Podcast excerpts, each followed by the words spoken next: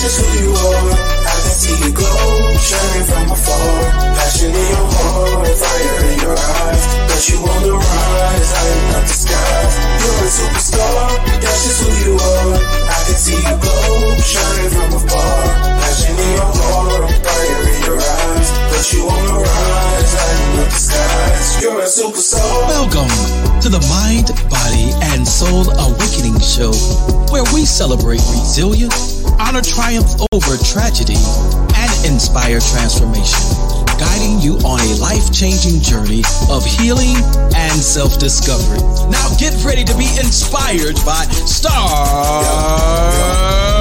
Tina. You're a superstar, that's just who you are. See glow, shining from afar. Passion in your heart, fire in your eyes. But you on the rise, lighting up the skies. You're a superstar, that's just who you are. I can see you glow, shining from afar. Passion in your heart, fire in your eyes. You on rise, lighting up the sky. Superstar, superstar. Hello, hello, hello, and welcome to the Mind, Body, and Soul Awakening Show. I'm going to bring my co host for this season, Pastor Jeff. Hey, Pastor Jeff, how you feeling today? Hey, I'm super fantastic as always. Can you believe it's October already, stars? Time is flying. The year is almost over. Can I just say I'm loving doing this series with you? How are you feeling about it? The men's series.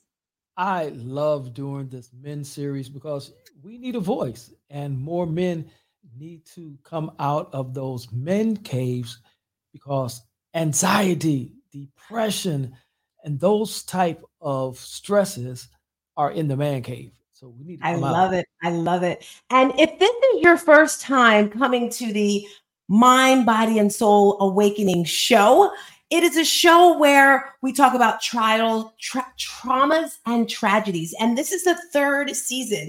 Pastor Jeff was a guest of mine in season one. He was actually my very first guest.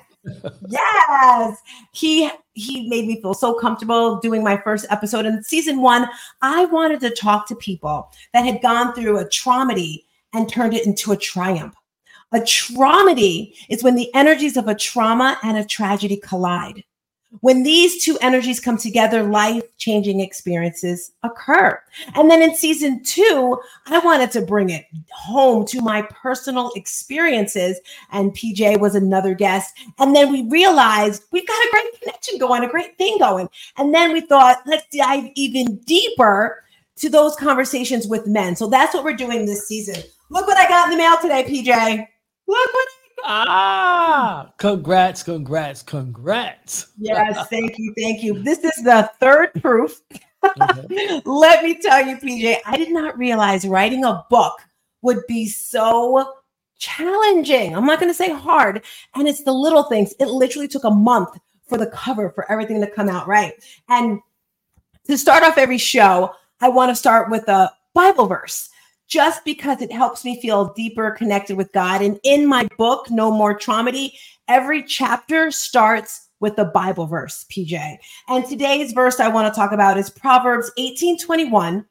Death and life are in the power of the tongue, and they that love it shall eat the fruit thereof. Hmm. Have you ever preached on that topic, PJ? I have. And one of the very interesting things about that, Stars, is the fact that it was King Solomon who wrote that. And being a king, literally, life and death was in the power of the king's tongue. He, he, he utilized that knowledge and that wisdom to give us a proverb, give us a word of wisdom for those who are believers of the God of Abraham, Isaac, and Jacob to know that not only is life and death in the power of the king's tongue, but the it's in the power of the king's children's tongues as well. And so, as hmm. born again believers, it's imperative that we realize that literally we can kill people's spirit or we can raise people's spirit with what we say, as well as our own. I definitely hear you.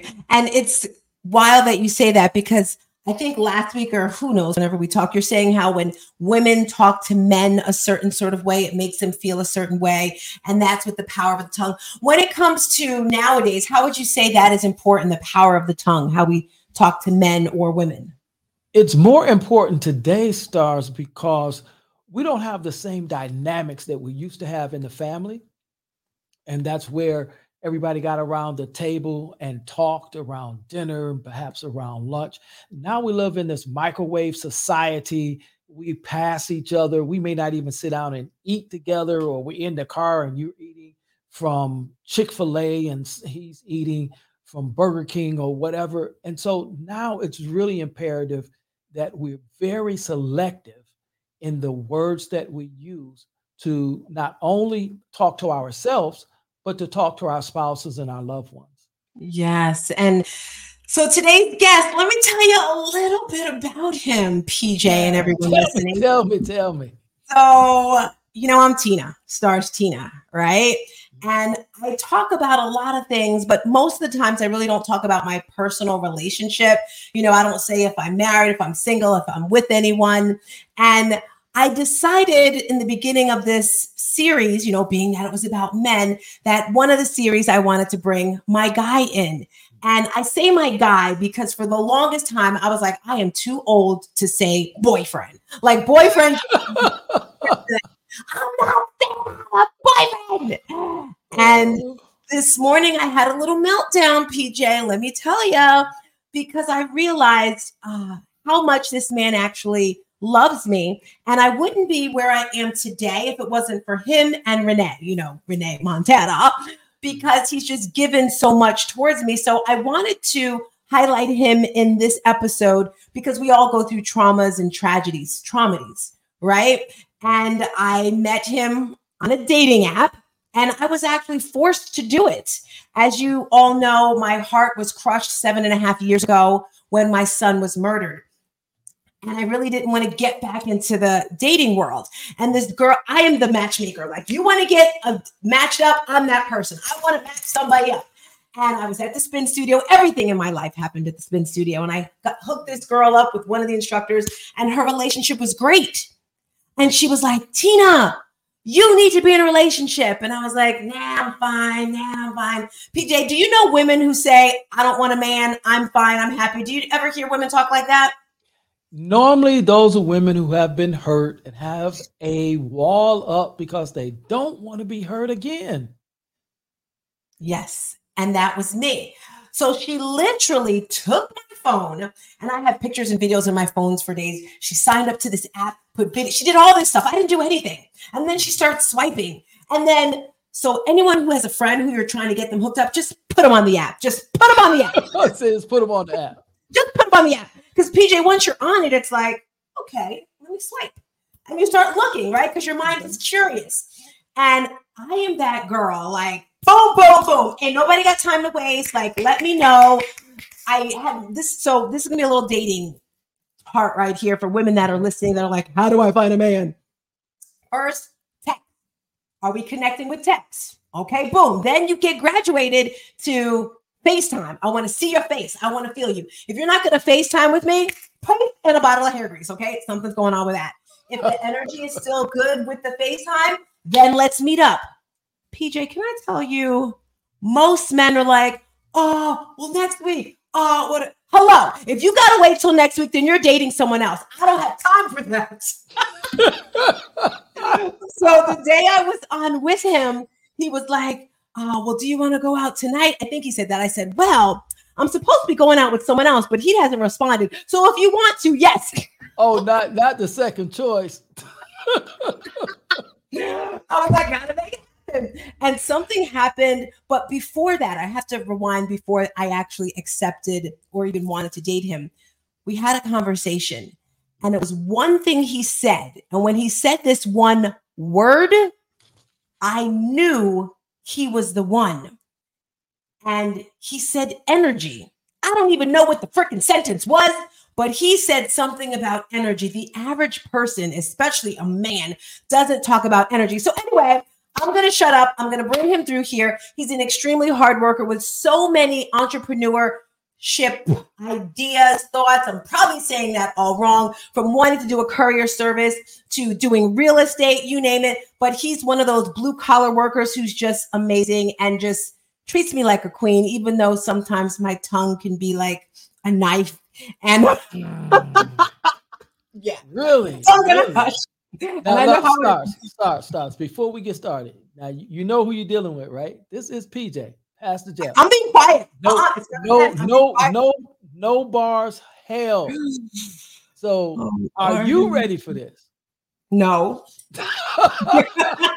no. Let me tell you, PJ. So I did my. I can't wait till you do your book, PJ. Guys, you don't know, but PJ is coming out with a book in the next three months. He's just gonna make it happen. But I wanted it to be audio because I know if anyone is like me, ain't nobody got time to be sitting there and reading a book. It would be great. I bought Eric Thomas's book. Did you know he was in a conference this weekend? No, Someone sent me. He was at that funnels click thing. and then Ah, Dr. Florida, Fred- Yes, I think so. Dr. Fred sent me a video and a picture. And let me tell you, I'm sorry to get off topic. I need to see things. He sent me a video of Eric Thomas on stage, firecrackers, lights, boom. I was like, that's me. I'm going to be on a stage like that. And I say that to say, so I bought Eric Thomas's book. I never opened it, but I listened to it on Audible. So the I. point is, today I finished recording my book in the studio. And as I'm reading it, I'm like, girl, you you need to do this. Girl, when it's talking about relationships. so I'm gonna pull him in without Let's pull him in. Let's pull him in. My. God. I think I'm gonna go out. Pete, how are you, my brother? Hello, how you? I'm super fantastic. Are you ready for this? I'm ready. I'm ready. I was born. Well, let's ready. Start had to be out- Let's start out by telling everyone who you are, what you do, and what in the world inspired you to be one of our guests. Okay, who I am. Um, I'm a I'm a father of a daughter. Um, um, I come from a military type like family. Um, well, with that being said, there was there was issues growing up, but I didn't let the circumstances uh, influence my future. And so, with that, I, I can say I'm a hard worker, loving type like man to a, a family, uh, a woman, or whatever. Um, positive individual, um, entrepreneur in real estate, you name it, I'm there. You know, um, just a person of positive vibes. Let me say it that way. All right, all right. And before we dive into the conversation, we're going to talk about something that we hear women talk about all the time, and that's daddy issues. We're going to talk about father issues from a man's Okay. perspective. But before we dive into that in depth, Star said something that she was sharing about your experience on the dating app. Ooh, And as a man, as a man, I, I I gotta ask this question. So she says that the first time for the first date, she's like, "Yeah, we can go out if my other date don't show up." Bro, talk to me about how what a man goes through when a woman Hey. tells you that you you you in line for second. I I didn't know that. Really, I, never, I didn't know that. I, I don't remember that. Um, uh, I remember something different. I didn't remember that, that though. But well, tell us what see see one of the things I've learned Pete, in relationships is that men and women here can hear the same thing, but they process it different. So tell us Right. what you heard. Tell us your story. yeah, well, for one, for one, for me, if I'm to be honest, like at uh, there was a situation happened. I had a flat tire in route to see Tina. and um uh being a spiritual energy type like person we have like a great relationship as far as like conversation but in my route there i was kind of like a little discouraged i'm like okay god i got a flat tire is this a bad sign da da da da uh, there was an issue with my starter. I think it was a flat tire in starter, and immediately I thought something was wrong. Um, I wound up having my car car towed. Mm. Um, I've had I had my car repaired, and then you know I had missed the designated time that I was supposed to, to meet her, but I still stayed in contact. And um, I believe I wound up going. I still went. I didn't let that stop me. Okay. So, but but the second option, I didn't know I was there. I didn't know that. you didn't you didn't know that. No. Uh oh. So she she done popped in, but she knows she can't talk. Well, no, no, she- because she he was not a second option. I She just knows didn't want this him is to. a- Tina, you know the rules. You know the rules. You know the rules. Oh, I thought that was hilarious because I I I would imagine that if a yeah, man that knows it, made, that made it gave me a different influence. Uh, if I, abs- absolutely, we just like to keep it one one hundred. Well, Right, with with right. that, let's move into talking about from a from a man's perspective, father issues. Now, you mentioned that you were in a military family. Tell us a little Right. bit about that.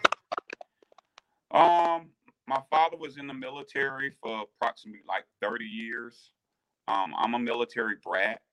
Um, I have um an older brother that was a retired military, uh retired lieutenant colonel. Sister, older sister, she was a retired lieutenant colonel. Um, I had a sister that works for the Pentagon. My other brother, my other brother was in the military. Um, he uh he passed uh with the issue that was non-military. Um, so I come from a military family. I didn't pursue that option. I found other sources of um, to make life what it is today. Um, but um, I had a military influence. I had a a, a good uh, a good background as far as like um, uh, what the military can do for you. Um, my situation a little bit different. Um, if I can explain, um, one issue was, I would say, 2003.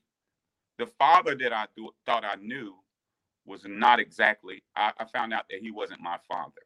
So I only Mm. found out that 2003 when he died. Okay. And I must throw this in: my siblings are 11 to 12 years older than me. So I'm I'm coming up in a household where I did not know and nobody said anything. Mm.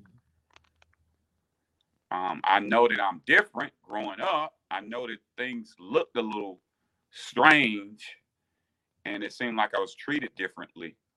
But I never knew that until like 2003. I was well adult, um, Okay. probably po- approaching 30. Okay.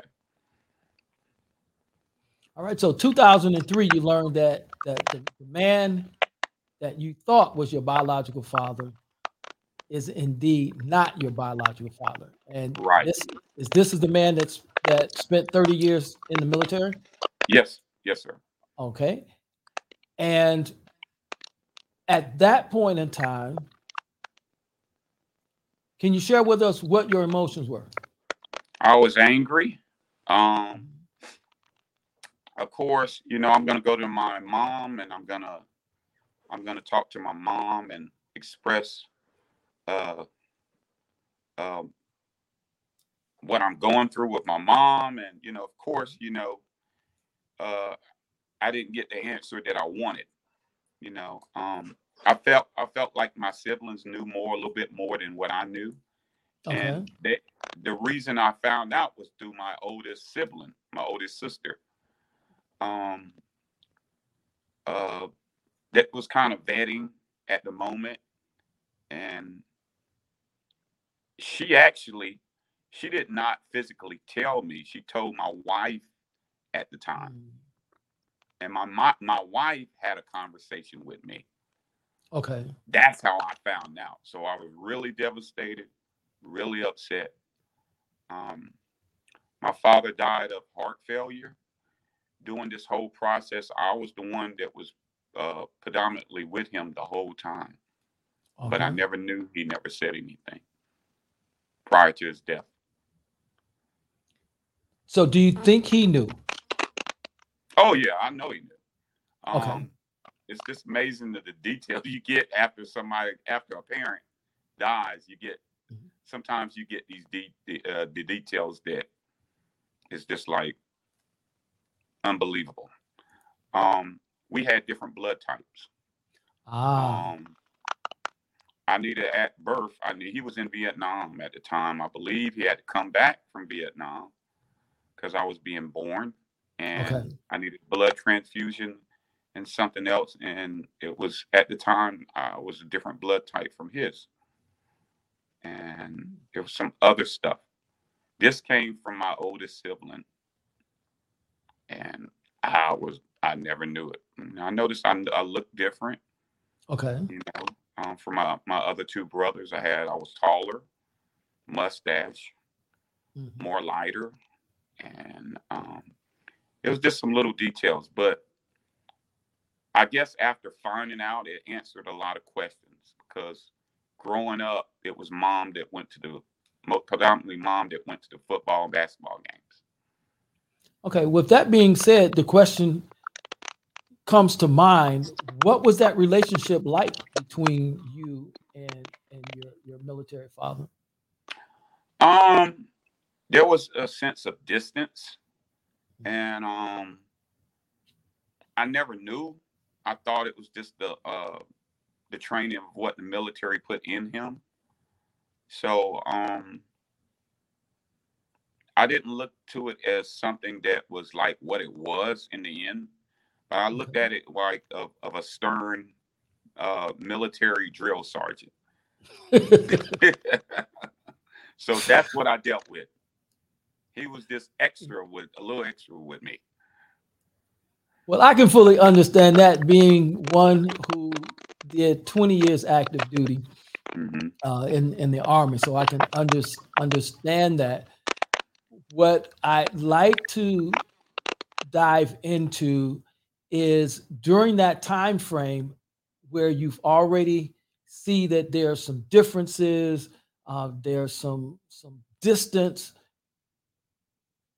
How did you feel? Were did you feel rejected? Did you feel it was just because, as in the military, there's a lot of of deployments and so the parent is away and the other parent becomes a geographical uh, a bachelorette or a geographical bachelor during those time frames and the children of course then are without one of their parents so with all of that dynamic going on on top of that were you feeling rejected um absolutely um I, i'll tell you like this um mom and dad went there had they had their bouts in relationships. Um, I seen some um, traumatic stuff when I was uh, maybe three, four years old okay. that I never forget. Um, dad was like, dad was a rolling stone. And a lot of times being with mom, because I was so young, the other siblings were a lot older that they could take care of themselves. And you have to remind there's 11, 12 year gap between me and them. So into my going into my teen or, or 10 year year old uh, age, they were going. So a lot of times I was with mom. And with mom, mom will always uh, checking on dad. catch dad here, catch a dad there, you know and I was there, so I seen it. But for them, you know, they never seen that part. And um, I feel like towards the end, when Dad um passed, I felt like uh, a lot of um a lot of uh, pain was felt towards mom. Um, they look at dad a whole lot of di- they look at dad different.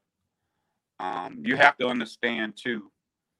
I, I have I, I understood that you know back in that time, uh, I was born in '71, Okay. And during that time, you know, there was so there was still forms of slavery and still there was some issues going on.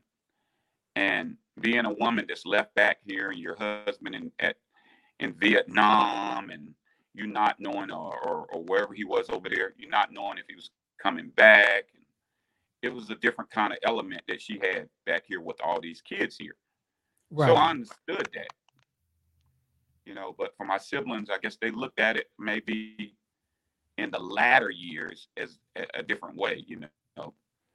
Well, how could you? And you know, I felt I hear I heard stuff after he passed, like, well, who are you? You, you know, Mhm. you're not you're not part of us, and you know, you're not you're you're you're not. We don't have the same dad. I I hear that kind of stuff. I've heard that stuff in recent years.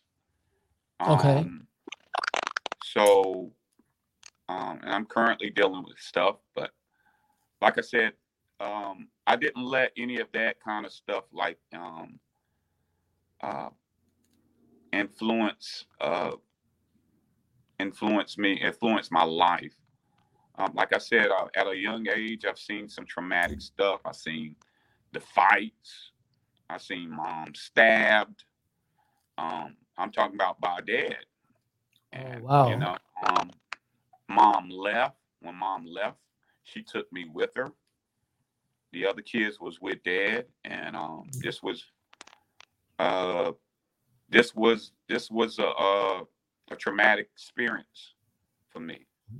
Um, I, I never knew who my dad was, my biological dad was. I'm interested into finding uh, finding out who that is today. I was give, given inspiration by Tina. Okay. Um, Tina's brought a lot of um, stuff that I probably she brought out a lot of a lot of stuff that I probably would have never really really tried to address. Um, Speak, speaking I of like about. speaking of Tina, she talks about this thing that she calls a traumedy, uh, when a trauma and a tragedy collide. And as you're sharing, you're you're talking about traumedy after traumedy after traumedy.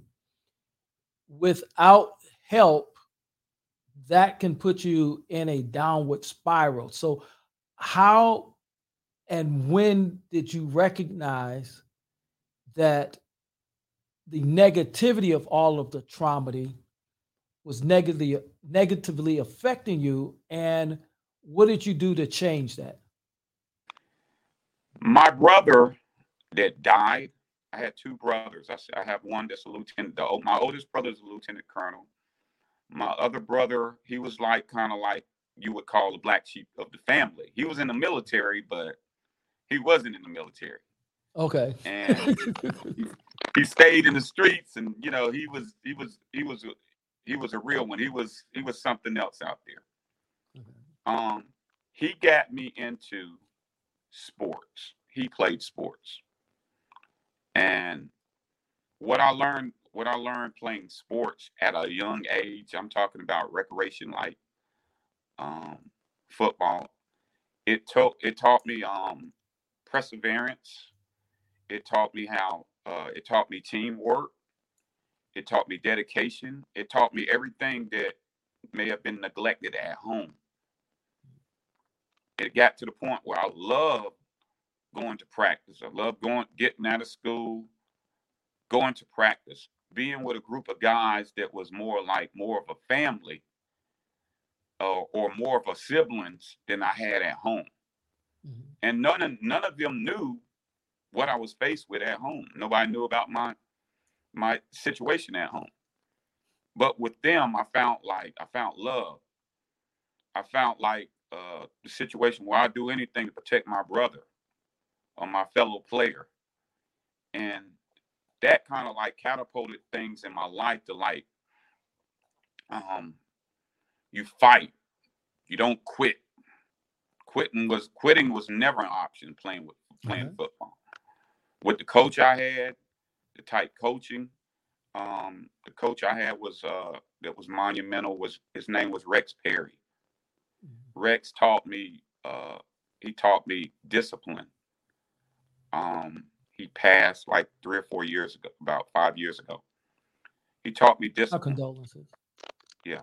He taught me a lot of discipline. Mm. Um, it got to the point when he told me to do do something, I did. I played de- defense. They're like, we need football. Okay, I'm going to get the football. I'm causing fumble.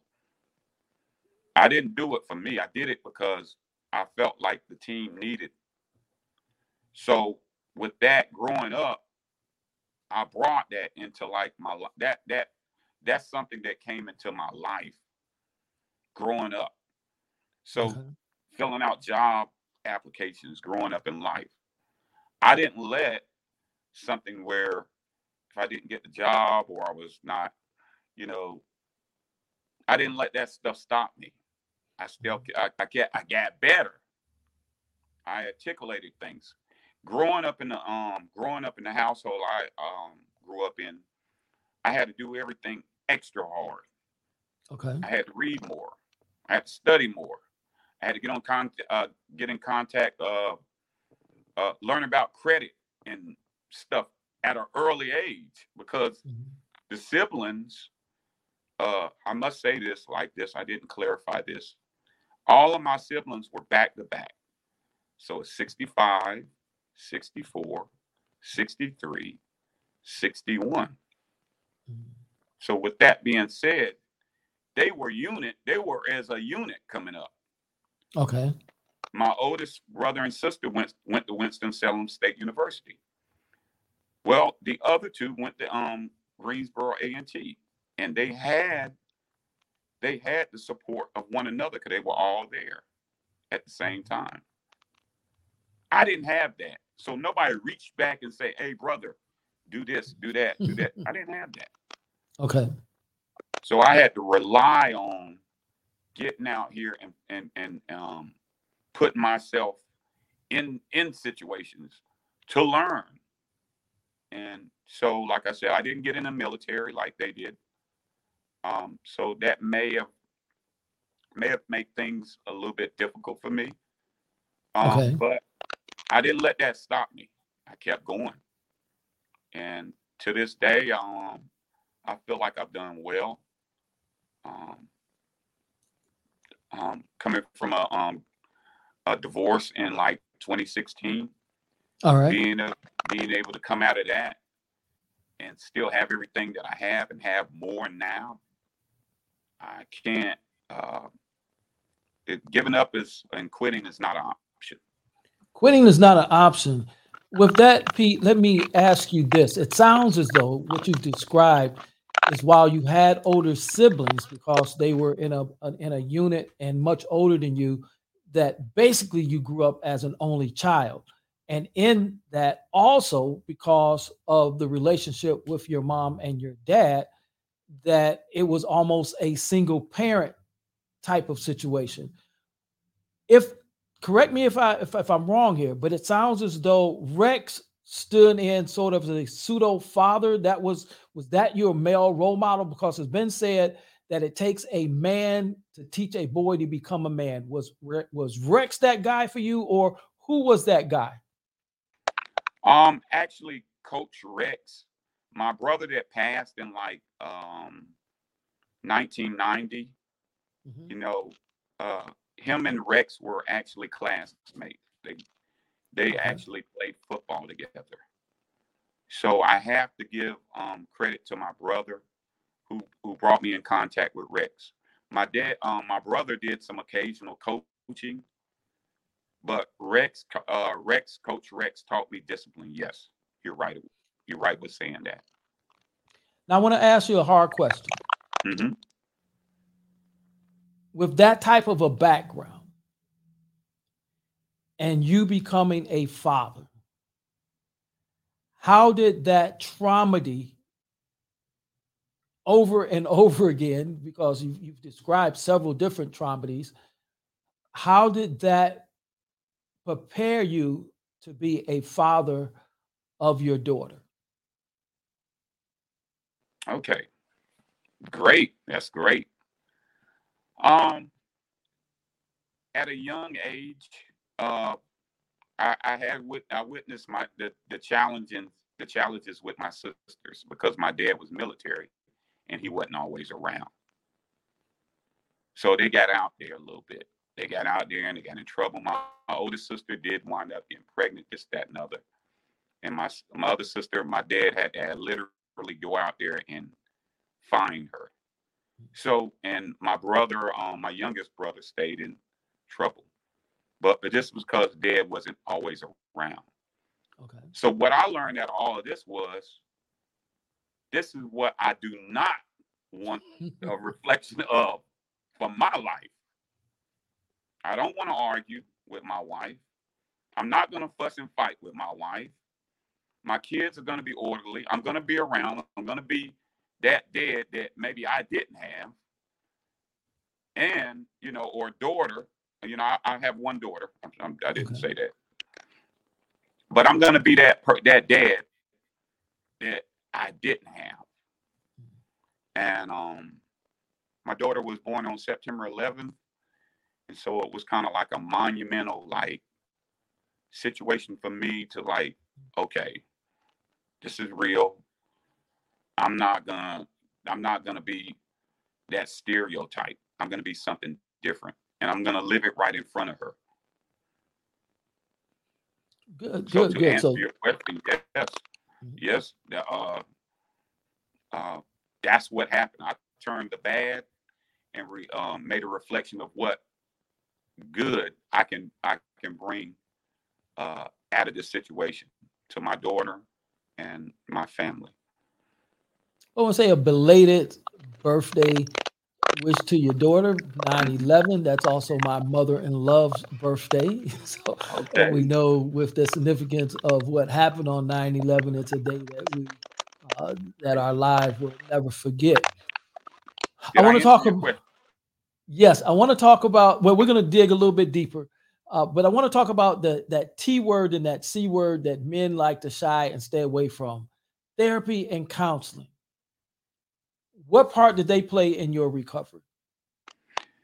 therapy. Um, I I received my first uh initial, initial uh therapy, professional therapy, um, going fighting to save my marriage. That was the first time I actually went to uh therapy, and actually, um, I kind of I kind of I loved it. Okay. um, I was learning things. I was learning how to communicate with wife. I was learning how to like be a more um, efficient and loving father. It, you know, um, it wasn't it wasn't one sided. It was uh, it was it was somebody that you know it wasn't uh, lenient to one side of the other. So that was my first um, uh, view, uh, first uh, interview with counseling. And um, I've been through counseling with preachers, and but it wasn't like uh, it was a different kind of situation, I can say, because my I'm I'm open, so I'm I'm opening a door here. Okay. You know, my ex was an elder, Okay. so the first uh, the first call of counseling was to a apostle and I felt like it was a little one-sided. I got a little bit, you know, discouraged. Um, it didn't work out. He was. We- It, it was almost that we were going counsel. We were counseling him. He was going Mm. through what he was going through. so it was a it was a weird situation, and we wound up getting some professional counseling, which I would direct anybody to do. Absolutely. I, I I like to say, Pete, that and I am a pastor, but I also am trained in in counseling. And I like to say that, that if you're going to get counseling, get it from a professional. I can't, you're on mute. You're on mute. I am okay. Okay, now you're back. Yeah, I, I, like to say get it from get it from a professional, someone that not only if you want to get a spiritual counselor, get someone who is also spiritual, but there are tools that counselors are that are trained are equipped with where we're going to look at your relationship from more than just a biblical perspective because right. we use the bible we don't live in the bible. So with that i definitely understand it and it's surprising that you said that you enjoyed the counseling. So do do do the men a favor and tell the men that are afraid of counseling. They're afraid of the C word, they're afraid of the T word, afraid of therapy because they think it makes them look weak and not in control. Do them a favor and tell them the benefit of getting professional therapy and professional counseling. Um, one of the things, first off, most, uh, I would say a large percentage of like African American males you know, growing up, we may not uh, have all the tools to know how to raise a child or to be a husband or to be a um uh that man of the household that we you know that we uh, are supposed to be. Sometimes a different opinion isn't isn't necessarily a bad opinion. It's an opinion that you know uh, that trained professionals went to school, they got the qualifications to show uh, to help you uh, succeed in life. Um, actually, when I say I loved it, I love you know going to counseling. They dived into deep, seated, hard to answer type like situations. Mm-hmm. I even loved to go there so much, and it was a lady. It was a sister it was so good to me and exciting that I, I got excited about doing assignments. Okay. But you know what? It wasn't me that gave up. It was mm. my it was my wife. It's got you know when the when the heart how they say when it when it gets rough and tough. You know, some people can't, you know, people bowed out. I just got so to me, I was going to the meeting. My daughter was going to the meeting and got so where where is she at? I don't know. I'm here, I'm ready to go. Pete, they say that they say that hurt people hurt people. Right. I like to add hurt people hurt people until hurt people are healed. Healed people then can help hurt people. It sounds as though that your your previous wife was still hurt Um, I don't know if it was hurt. Um, the commitment changed. Ah. Uh, when we first, when when I just, you know, I'm, I don't know if I'm going outside the realm here, but when we first got married, you know, the first ten years, you know, it wasn't, she wasn't preaching, she wasn't into that. We were regular lay members. Okay. Ten years in, you know, because she came from a, uh, holiness type like background in church, she was inspired and motivated to preach. And she actually listened to some prophecy where, you know, you know, they said you called to preach this, that, and other. So she that's something she did. Caught me totally out of the blue. It caught me out of the blue because we were traveling, we were doing things together, and all of a sudden it was an abrupt stop. I got to do this. I got to do what you know God told me to do, and you know, this is it. And it that's that's that's how everything changed. That sounds like a, a future conversation that we will look. Uh, look, I didn't know. That's a future conversation that we can have right. because uh, I've shared with some that know about Pastor Jeff. Is my first marriage was a prophylite marriage from that kind of stuff. So I understand that. But let's go back in. We'll we'll have that conversation in a deep dive okay. into that church hurt and prophecy. But I want to go back into the father issues. I don't know if you're aware or not, but Kirk Franklin recently came out with a documentary. Since situation that that sort of mirrors kind of where you're at, where he thought one man was his father all of his life. Come to find out that wasn't. Uh, unlike your situation, which we hope will happen, is he was able to find his biological father. Have you had the opportunity to watch the documentary? Yes, yes. And it's Would you kind of like influenced me more to like, okay, things are different than it was some time ago. Now it's just like there's no uh there's no excuse why I shouldn't know uh at least my father or my other siblings that may, that, that may be out there. So yes, now you know with him and like uh, just like her, I was like too. My mom told me she didn't know, and you know, um, she told me the guy that that uh my that was my biological that's your dad. And, you know, it's not. I know it's, not my dad. Um, so it is some uh it is some curiosity now, a lot of curiosity, and at the point at this point in life, I want to know. At this point in life, I want to know the truth. Okay. What was your biggest takeaway from watching the Kirk Franklin documentary?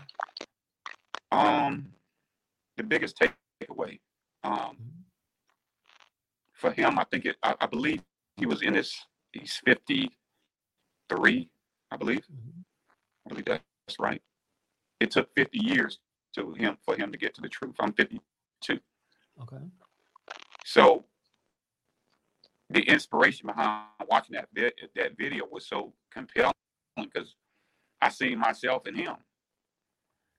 And we don't know why we're wrestling with things, dealing with things Mhm. physically and spiritually until, you know, the truth about who we are or our gene or who, we are, you know, we don't know we don't know why we're wrestling these things until we find out we get some revel- revelatory truth of who we are. And I can say that too. I, at, there was one point in my life I, I didn't know who I was. Um, it just felt like I was a roommate um, when I was out um, when I was living with my mom and my dad at the time growing up. Um, I didn't understand it. I didn't know what normal and what abnormal was. Mhm. and you know um like i said 2003 was like it was a very challenging time i was married then soon after going through a divorce and there was times of suicide that you know with my marriage you know um i don't you know no matter what nobody says divorce is a failure. That's the way I felt. Mm. I failed, or I couldn't keep my family together. And um, I So I have to, I have to, I have to pause you right there. I have to pause you right there for a moment. Is that still your sentiment? with- mhm. Do you, do you still, do you still feel that divorce is a failure? No. Um, Okay. what it took was um, my daughter. My daughter uh, doing before actually before I divorced. I didn't want a divorce because I didn't want my daughter to experience uh, a household that was similar to what I grew up in. Right. Now, the person I was with was so stuck on like, you know, you got to you got to preach, you got to do this, you got not. Well, I knew that wasn't me. so Mm. it was fussing going on. My daughter walked in the room one day. She was maybe in her early teenage years, early teenage years. You know, if anybody know anything about what's going on, it's the kids. Mhm. And sometimes the kids educate us. Right. My daughter went in there in the room when we were fussing, we stopped fussing. She said, Mom, be quiet. Daddy, be quiet. she said, she said, Dad, I'ma love you even though you and mom are not together. She said the same thing to mom, my, my wife at the time. She said, Mom, I'ma love you the same if you and dad are not together. I said, Inside. I want I want you happy, Dad, and I, Mom, I want you happy. And that kind of like it kind of released me. It hurt me, but it released me too. Because I knew I was doing, I did what I could. Um, so did that answer your question? or you want to dig a little bit deeper? Well, I want to dig a little bit deeper, and okay. if I want to, I want to walk lightly here because, Okay. uh, as you've expressed, you still want to know who your biological father is. So that that says that there there's still some hurt, there's still some pain. So I want to ask, without going into the pain, were there emotions that you've been healed from that you experienced as you watched the documentary? Yeah, yeah, there was a lot of emotions running around like wow, you know, when I watched this video, I'm like, man, his dad was so close to him. Mm-hmm.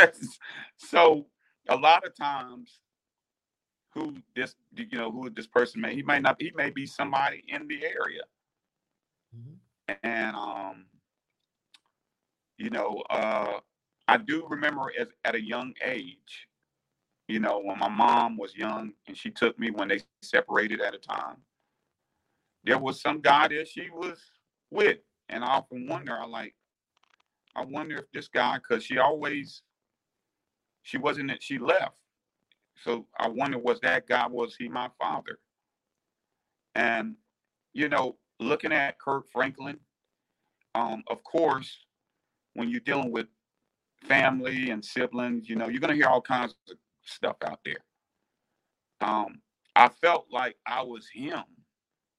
Mm. Um, Tina, uh, Stars Tina told me to look at this video, and um, it was just so compelling to like, it was just like a reflection of me.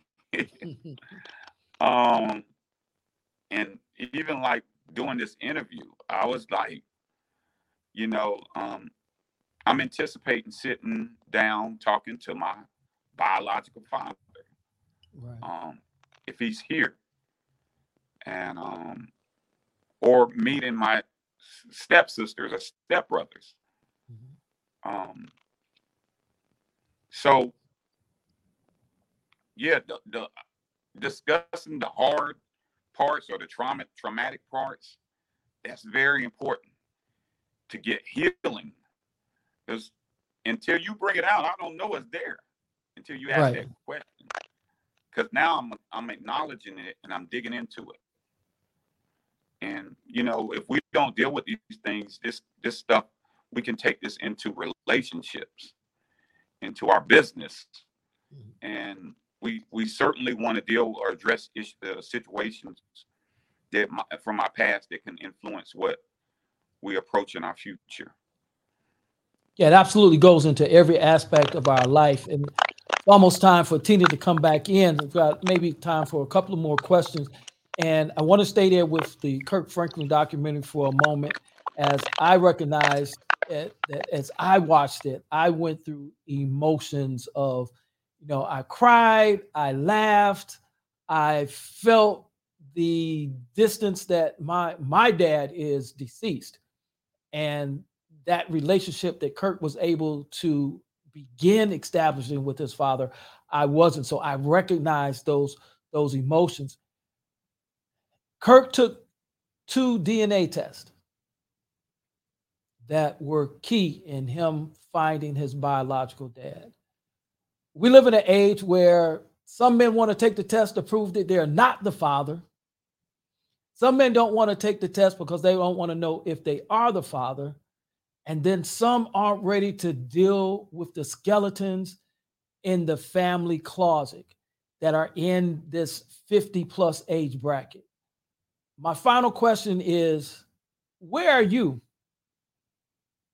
in that group of men?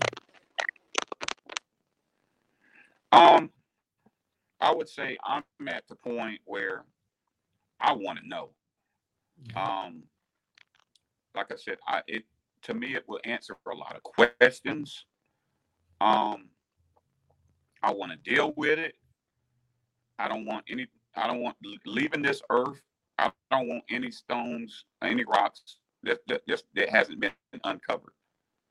So for me, you know, it, it's getting inspiration from this Kirk Franklin video. Um, whatever it takes, you know, to, be a better, uh, to, to, to be to my full uh, potential. This is what I want, and um, uh, I wrestled with it. I did the same thing. I didn't cry because uh, I've cried so much in the past. I cried like days and days when I found out that mm-hmm. there was a possibility that this guy wasn't my father.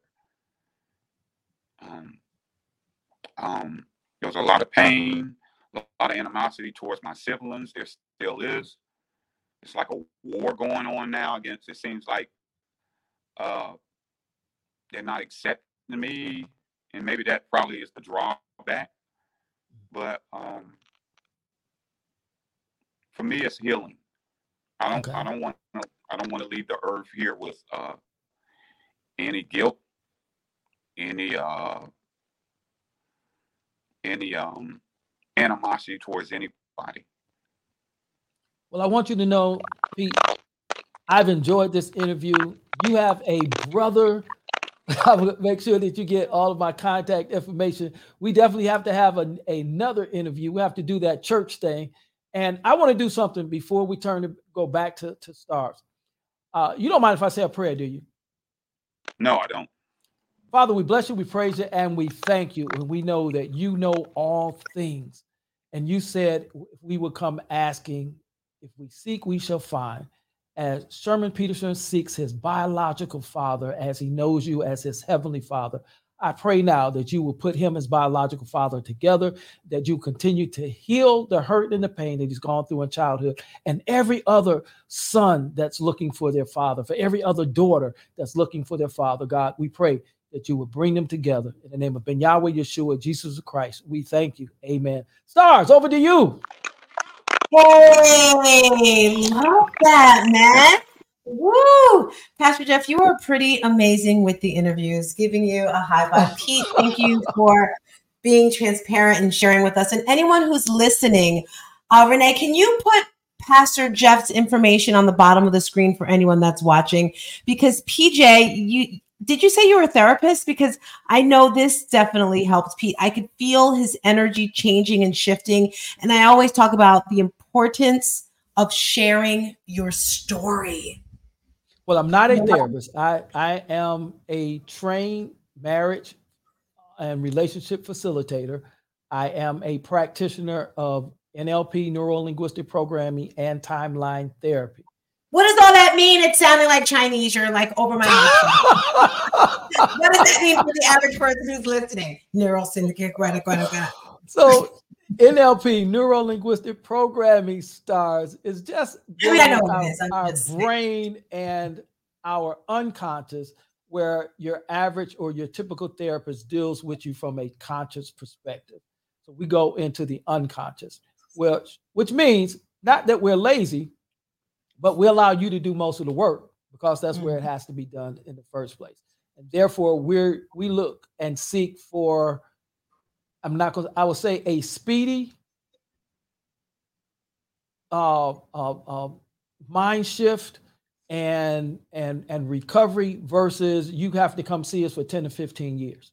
We, we like to find the problem, correct the problem, and let you go on with your life. That's what we do as practitioners of NLP. And as a facilitator, I'm I'm a just a different word for a trained coach for marriage uh, and relationships. And how can someone find you who's actually listening? They can find me at www.meetpastorjeff.com or my website, i-inspire.club. If you're on Clubhouse, you understand the club, i-inspire-club. And we will have a new website coming up very soon. I love it. Pete, thank you for coming through. I am Stars you, Tina. Pete. Don't forget to order your No More Traumedy book. This is season three. It's all about the men,